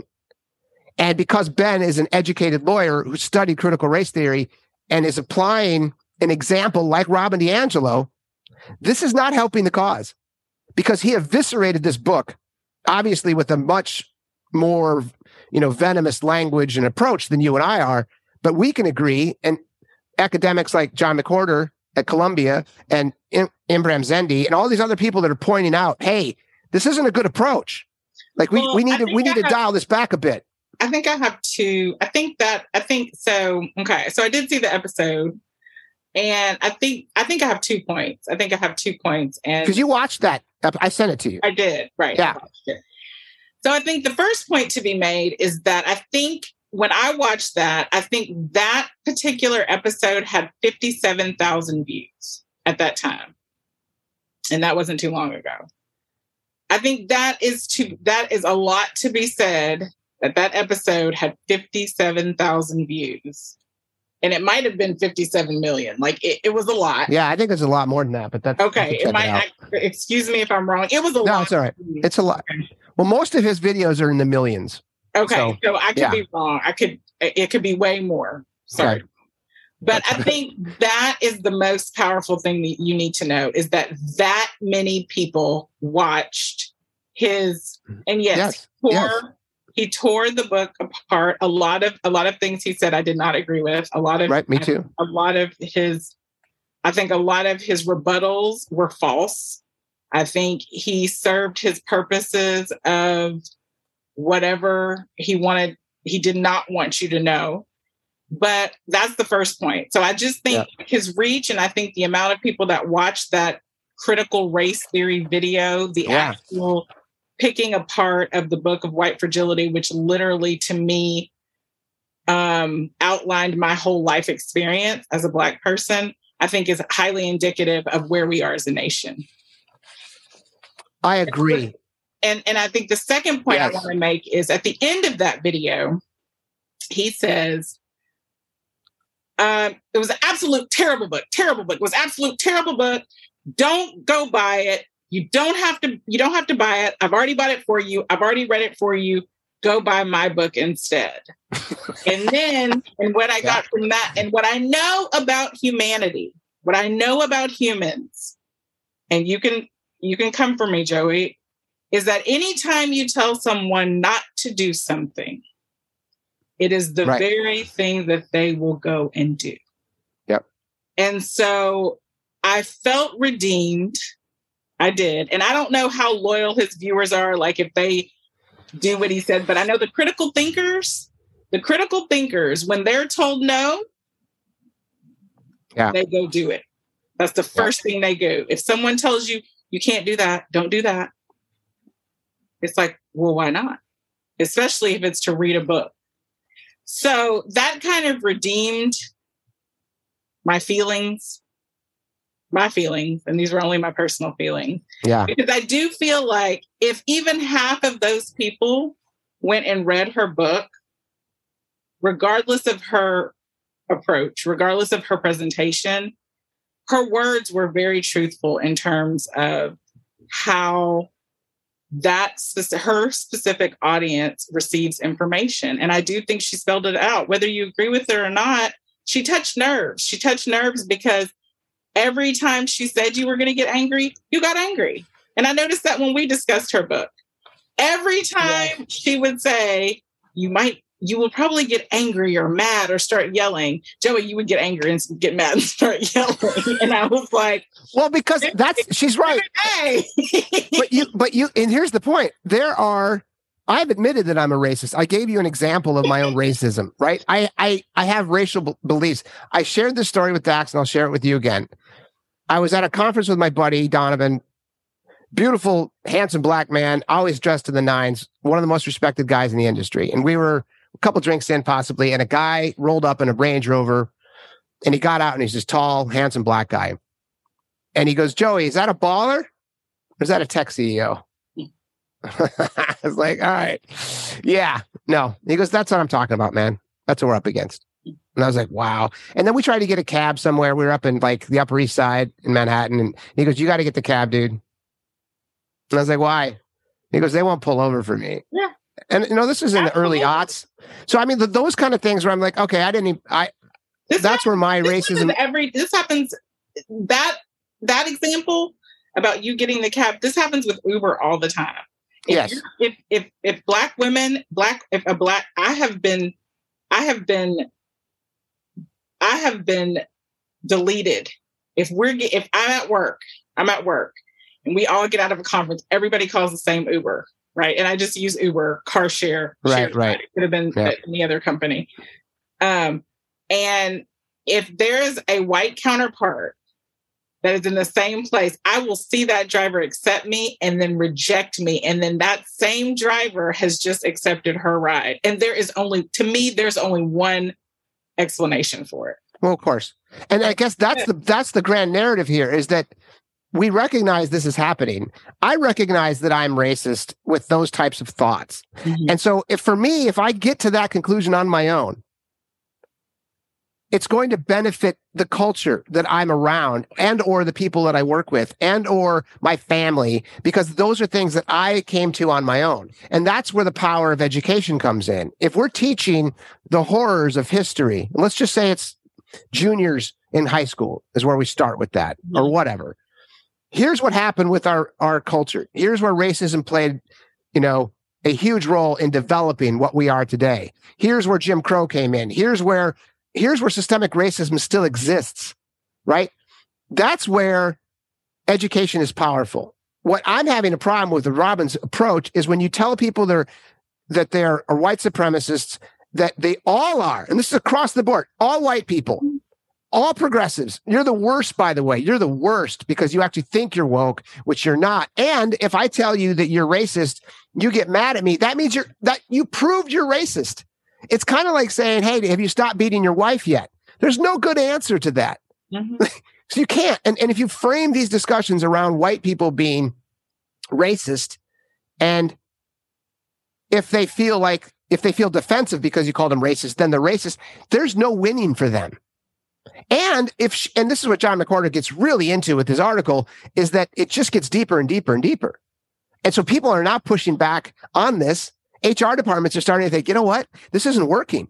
And then there's tons of data, and I haven't reviewed all of it, but the efficacy of these programs isn't working when you go out and tell executives that they're racists. And by the way, when Ben Shapiro gets a hold of it with his audience who adores him, and as I mentioned earlier, they adore him because he's highly educated and intelligent and prolific with his language. And and with a culture that actually rewards conflict, he's wonderful at that. He creates conflict. And so right. and I think, but I think to your point, Joey, and this brings me to my next my next point about Robin DiAngelo's book, I think the, the point then becomes was the intent, which was the argument, which was the point we also mentioned with Dax. I think the point comes where now the white CEOs are saying this is not efficient, like this is not working. The point then remains, we go full circle. Was your intent ever really for it to work? did you ever really want to change the demographics of your organization i mean we i can speak for my friends in the industry only and that's this is an industry that benefits from diversity so i can't speak if i was running a manufacturing plant mm-hmm. right i can't speak if i was running any other corporation as an example i don't know how they run but in the ad business it's everyone in the space that i work with was constantly trying to hire diverse people but then and, so, so to your point then why would you hire the most? Why would you hire a white female? I, I mean, if I did my homework on, it, I wouldn't have hired her. Right. Let's just put it that that's way. That's what I'm saying. But even even if my whole if my whole premise is to increase diversity and inclusion, why would I hire a white contractor to push my cause?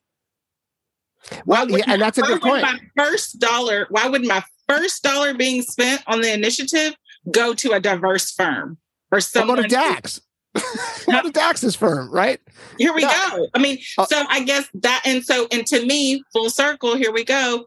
That is where the questioning of the intent really is. Because is your intent really point. to is your intent really to expand diversity and equity and inclusion? Or is it to check the box and say that you hired this uh, right. Well renowned DEI consultant. She, her whole staff, that, you know, her whole staff is diverse. But who is the who is the CEO, CF? Who is the head of the staff? Who is the face? Who is the voice?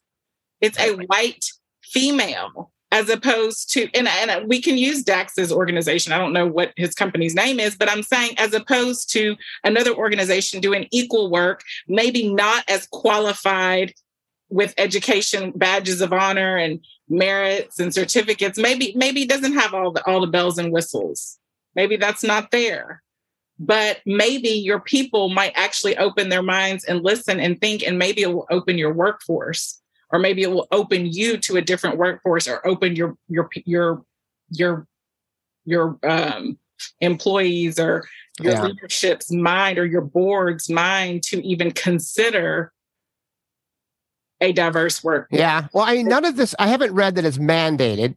I've, some companies have mandated DEI training. Some have just implemented it for those reasons. And then another big discussion, by the way, on the right, specific to equity, is what does equity mean? Mm-hmm. Oh, yeah. This is a big one. So if you mean equality of opportunity, like everyone should have the opportunity to be in the interview and get a job offer, that's, I think, one thing that most people agree on. I haven't seen anybody disagree with that at all. The question then is opportunity of outcome. And I've thrown this out because there was a famous memo from a guy named James Damore at Google when they were talking about the lack of diversity with programmers at Google.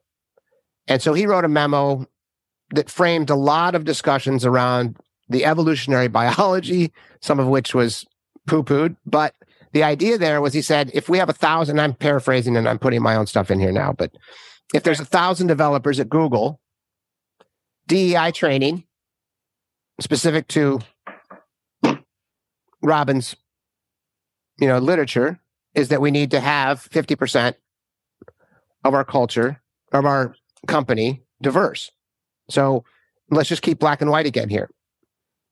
It's impossible to measure opportunity of outcome when it comes to equality specific to programming and you know our culture is what 12% black and who knows what the pool of candidates are for black coders or programmers. And so how do you then fulfill that? And that's another big pushback on the right specific to DEI training in general is that we're now recalibrating or rearticulating affirmative action which is illegal here in California. How does that look? And, and what does that training look like? And, and how does all of that play out? And that's probably a little too deep to get into here but that there are so many valid arguments on the right pushing back on people like Robin DiAngelo. And and that's why I think she's actually doing more harm than good, specific to her attitude, the way she comes across. Like she's smirking when she's telling people that they're they're racist. She's using examples of white tears. She's using examples of of categorizing white people as arrogant and abrasive and not humble. And you know, you that is the worst thing you can do, specific to powerful people. And if you want to see like a, a case in motion right now against white powerful people, it's Texas. right? Keep pushing. You got fucking Ted Cruz, the worst human being on planet Earth, right? Just like CRT and dirt, dirt, dirt. You know, he doesn't even know what he's talking. And he's a Harvard educated lawyer himself. If you push powerful people in the wrong direction, they will push back harder. And that's what's yeah. happening in Texas. That's what's happening in Texas yeah. right now. And with the GOP in general. The fact that there's 21 states filing legislation to ban CRT is a pushback because of people like Robin DiAngelo. It's because of intersectionality training that has gone way too far in the accusational. And I interviewed a, a professor from Notre Dame about this, and he said something unbelievably astute. He said, if you start out your education with accusatory notions as opposed to explanatory notions, it will be problematic every time. Every, I, and then he said, and then he followed it up with this, and I'm paraphrasing him, but he said, if we teach the horrors of American history the proper way, it will help all of us understand racism. And he's I, right. That's that's where we're going sideways. It's not about going in and telling white executives that they are racist. It's about educating them. And to your point, getting to know them first. If I was a DEI consultant, I would go in as a as a let's say I had 10 executives.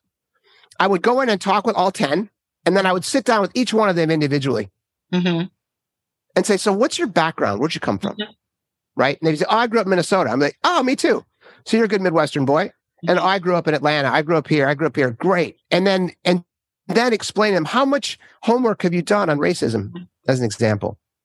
I haven't done a lot. I'm like, I didn't either, by the way. Just to be clear, I didn't really study any of this until five years ago. And then once I got into it, I was like, oh, wow, this is real. And this is systemic and this is problematic. And we need to figure this out as a culture. And then all those people, after my individual one on ones, then I would bring them back together and say, hey, here's some of the literature that really makes sense. Yeah. Right. But that's an approach that's not happening. And and and I don't, I'm sure there's tons of consultancies, by the way, to be clear, that approach this like Dax's company. Mm-hmm. But Robin DiAngelo is in the zeitgeist. She's the number one selling book in this space. She's the number one face to this movement. But Joe, and it's all wrong. And, but who made her that? White people. HR departments. I don't know. And that's another question. My brother, as you know, very vocal and outspoken. He said, Who are the idiots that are hiring this woman? And I had to agree with him. Like, who who is hiring this woman? After you see this fallout, why do you want someone to come in and poke the tiger? Like, let's just let's pet the tiger and let's say, "Hi, are you Mr. Tiger? How are you? Did you know you're racist?" And you're like, "Yes, I do." Rawr. But but it's it doesn't work to be a dick. Mm-hmm. It just doesn't. And and that's, and, and, that's and I think and I think the point I want to raise to that is that you wouldn't accept it from the black community. So that's a really good you, point. Well, I think a black person would be smart enough not to go in and call a bunch of white people racists. But some do. Some do because some some are right here. Some are done. All right. And, and I think no, no, it's a good point. And I'm not saying that it's. I'm saying you're right. Most, I and I don't like to ch- talk in these general terms. No, I don't either. Most, it's really. But dangerous. most of us have been conditioned to where we know how to we know how to hold ourselves. Like we know you're how right. to approach the topic when it's brought to us. But also, I think you're i feel like and, I, and i'm not criticizing her but i kind of am you are approaching the very thing that you would not accept from the black community right you don't accept that type of behavior we can't even talk i can't even raise my voice to the cops no you can't you told me that that exact circumstance just happened to you i can't even raise my voice to the cops or else right. i am immediately defined as the angry right. woman who was inappropriate. Right. Right. Well, I, and that that I guess is the piece of it. She's doing what yes, to your point, she's doing exactly what you can't do. Mm-hmm. And that's weird and, and, here, irony. and, and here's and I think the bigger point is is what the um, professor from Notre Dame said. It shouldn't be done on either on either party. no.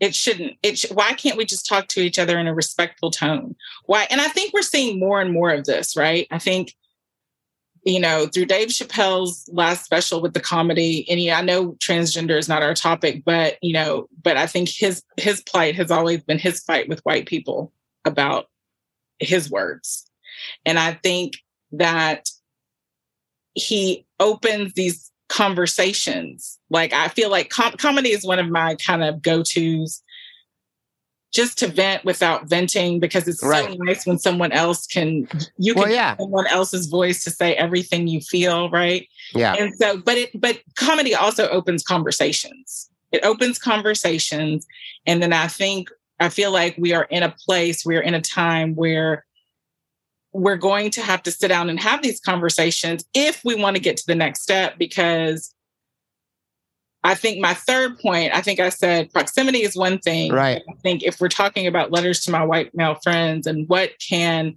white men do or what how can how can we approach this? I think proximity is one. I think Lack uh, of judgment was the second one. yeah right? not judging i think you know just not judging based on and when i say don't judge i mean i mean don't look at someone's resume and see a historically black university you know and then automatically count them out Right. you know and, and, and i mean judgment coming from a a merit based place Right. right Right. i'm not saying look for the lowest person on the totem pole and try to bring them up by their bootstraps i'm just saying like know your vision. And, and i really feel this way. Know the vision of your company. Know what you're looking for and and and know i think i think the, the term i want to use is just be more just attend to more social cues. Well, let me let me. You touched on something really important that whether you're wanting to talk about it or not. I Dave Chappelle's show has caused a lot of hoopla in the mm-hmm. press lately, and I see it all over my feeds, and everyone's arguing about the trans community. I think, and I don't know this. I, might, I should ask this as opposed to offering it up as a statement. Does Dave Chappelle have a axe to grind?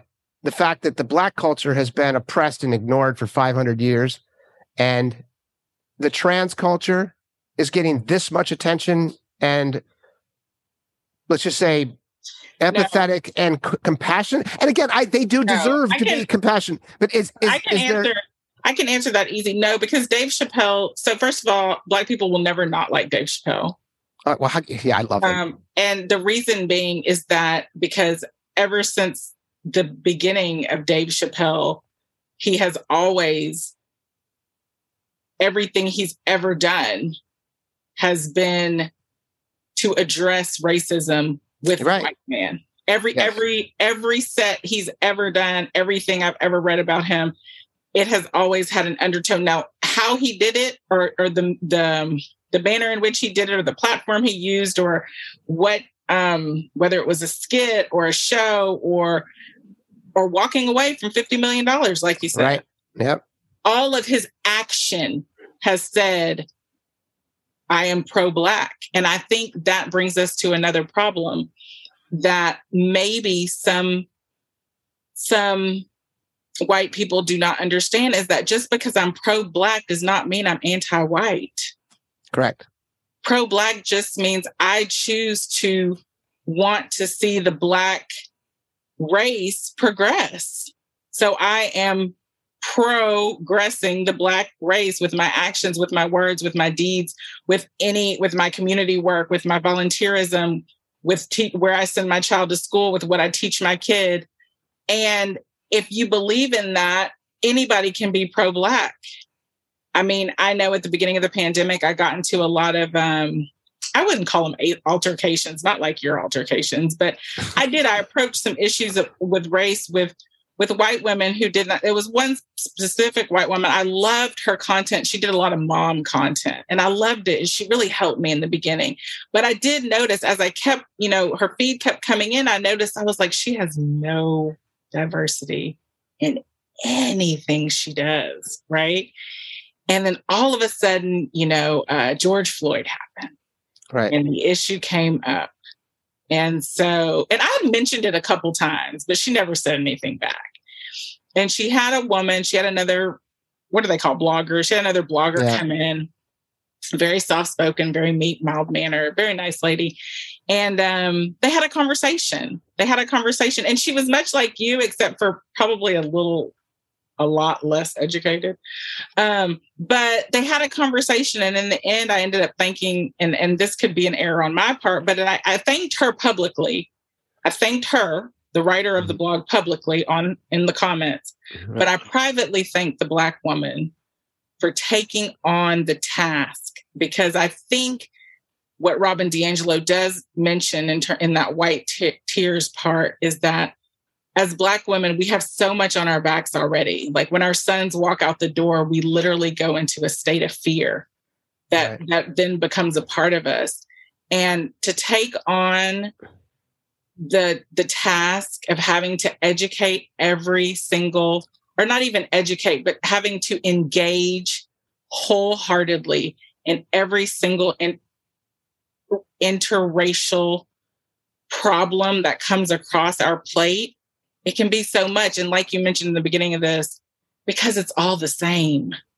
Yeah. To you, to the white woman, to you, it's all new and different and you didn't know. And oh my God. But for me, I've had the same conversation yep. 5,000 times. Well, and I think that's a, a good way to wrap this up, friend. I think that conversations like this help. Yeah, they do. And and I again, I go back to I think Robin DiAngelo has a good heart. I don't think she's meaning to do this. I think she just got caught up in her her success, right? I think because I've been caught up in my success, as you know, and it. I don't know. I don't. I really, honestly, I, I'm just saying that I don't think it's working. Her specific application to telling people that they're racist isn't the best approach. That's just my. It's just my purview. It doesn't mean I'm right. It's right. just where. It's just how I feel and, and I'm gonna and I'm gonna and I'm gonna I'm gonna counter you and I'm gonna say that I'm not sure the intent was for it to work. I'm not sure. No, you're right. No, I'm not that. I'm not positive that the people, the HR organizations or divisions contracting her ever really wanted it to work. Well, that's a different question because I one thing that Dax said to me when I was saying, I think the left, like Robin DiAngelo, are pushing this too far. Dax used a wonderful example that I shared with a couple other folks on podcast. And he said, Malcolm X pushed things very far on purpose mm-hmm. Because he knew it would help MLK. And he said the same thing is happening with your brethren on the left, Joey, is that they're pushing things so far to the left Robin DiAngelo being a wonderful mm-hmm. example here, that even when we come when we come to an agreement as a culture, people will say, "Hey, we don't want to go as far as Robin was, but she has a lot of valid points, so let's come back a little."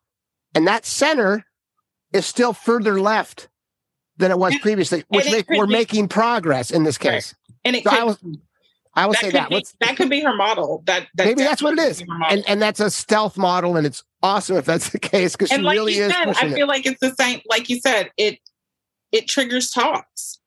Either, it, do, it does. Literally You're right. to yeah, and I think, and she mentions anger a lot. She mentions anger as a product of white fragility a lot, and I yeah. think anger sparks conversations because if we're talking about what she's founded that book in in white solidarity if somebody makes you angry you go tell your other white friend and then they get angry and then y'all talk about it and then eventually you get around a diverse group and then it becomes a conversation. Because you know people, what? Eh, eh, I'll, I'll give you that. That's a really good point. And mm-hmm. and you know i learned something today. So thank you. Thank you. Yeah i and i i want to like her i really do and maybe it is my own shit maybe it's my own guilt um Actually, I don't have. I don't. I don't think it is. I don't have guilt. I, I don't- that's another thing I talked about when you say do you, people have shame. I'm like, I don't have any shame. I didn't do any of that shit. We know. Like, I, I think. I, we know. We know, Jojo. We know. all right, that's a good point. Well, We thank know. you, thank you so much. But I- I don't think absolutely, but I don't think I do need to say this. I don't think I don't think it's you. I think I think she's turned a lot of people off. So I don't Yeah. want you to take that because one, once you recognize that you have these racist tendencies or you've been involved in in these ra- indirectly in racism Yeah. or racist organizations, I think the weight of that is enough to make you and this was my third point. Oh, I forgot to tell you my Okay. Let me tell you my third point. This is I think that weight is enough to make you. I think the third point I want to make is we have to take a stand. We have to commit to an action. And when I say that, we can't be lukewarm. We can't sit on the fence. We can't just sit on the fence anymore and watch everything go down. I think we have to say, I'm either going to help this movement, I'm going to help, or not even movement, I'm going to help to progress the Black race because there Yeah. are laws and, and there are institutions and there are social philosophies that plague you know learning institutions that are not allowing it's just like with media right when you don't see yourself in it you don't think you exist and if i'm a black Yeah. girl and i never saw a black barbie and i never saw myself on tv then i don't think that i can ever be a movie star yeah, and so Yeah. i think you have to commit to which side of this you're going to be on well, and that goes back to what I was saying before. I I, I shared that with Dax too because he asked me, "What are you doing to help?" Mhm. And I said, "Dude, I'm I'm reading, I'm educating myself, and then I'm doing this platform thing. I'm reading. Oh, I'm trying, right? Like, it's like, I, yeah, and I think that's where again, But that's not, Joey, that's not, you said on your interview with Dax that, you know, right now, for the last few years, you've been a stay at home dad, but you are planning to go back in the corporate world in a different Yeah. form. And I think Yeah. that's why you're doing this is because Yeah. you, one, you definitely have access. You have Right. access. You're a white male. And Yeah. two, you're an ad exec. I mean, you, you're a communicator. So Yeah. if Yeah. there's anybody that can bring the message up, it's you. well, thanks, and I'm going to try, and I'm going to keep you, I'm going to keep you on my uh, my touchstone. So every time I do something, I'm like, Case, how am I doing? Tell me where I'm wrong. And I'll be there for you. I know you will, honey. So thanks again. I appreciate your time, Absolutely. and I love you, and uh, I look forward to seeing you at Christmas when we come back. Yay. Thanks for tuning in, everyone. If you dig what we're doing over here, please subscribe. And while you're at it, please download an episode or two and leave a review. I'd love to hear your thoughts. Until next time, big hugs.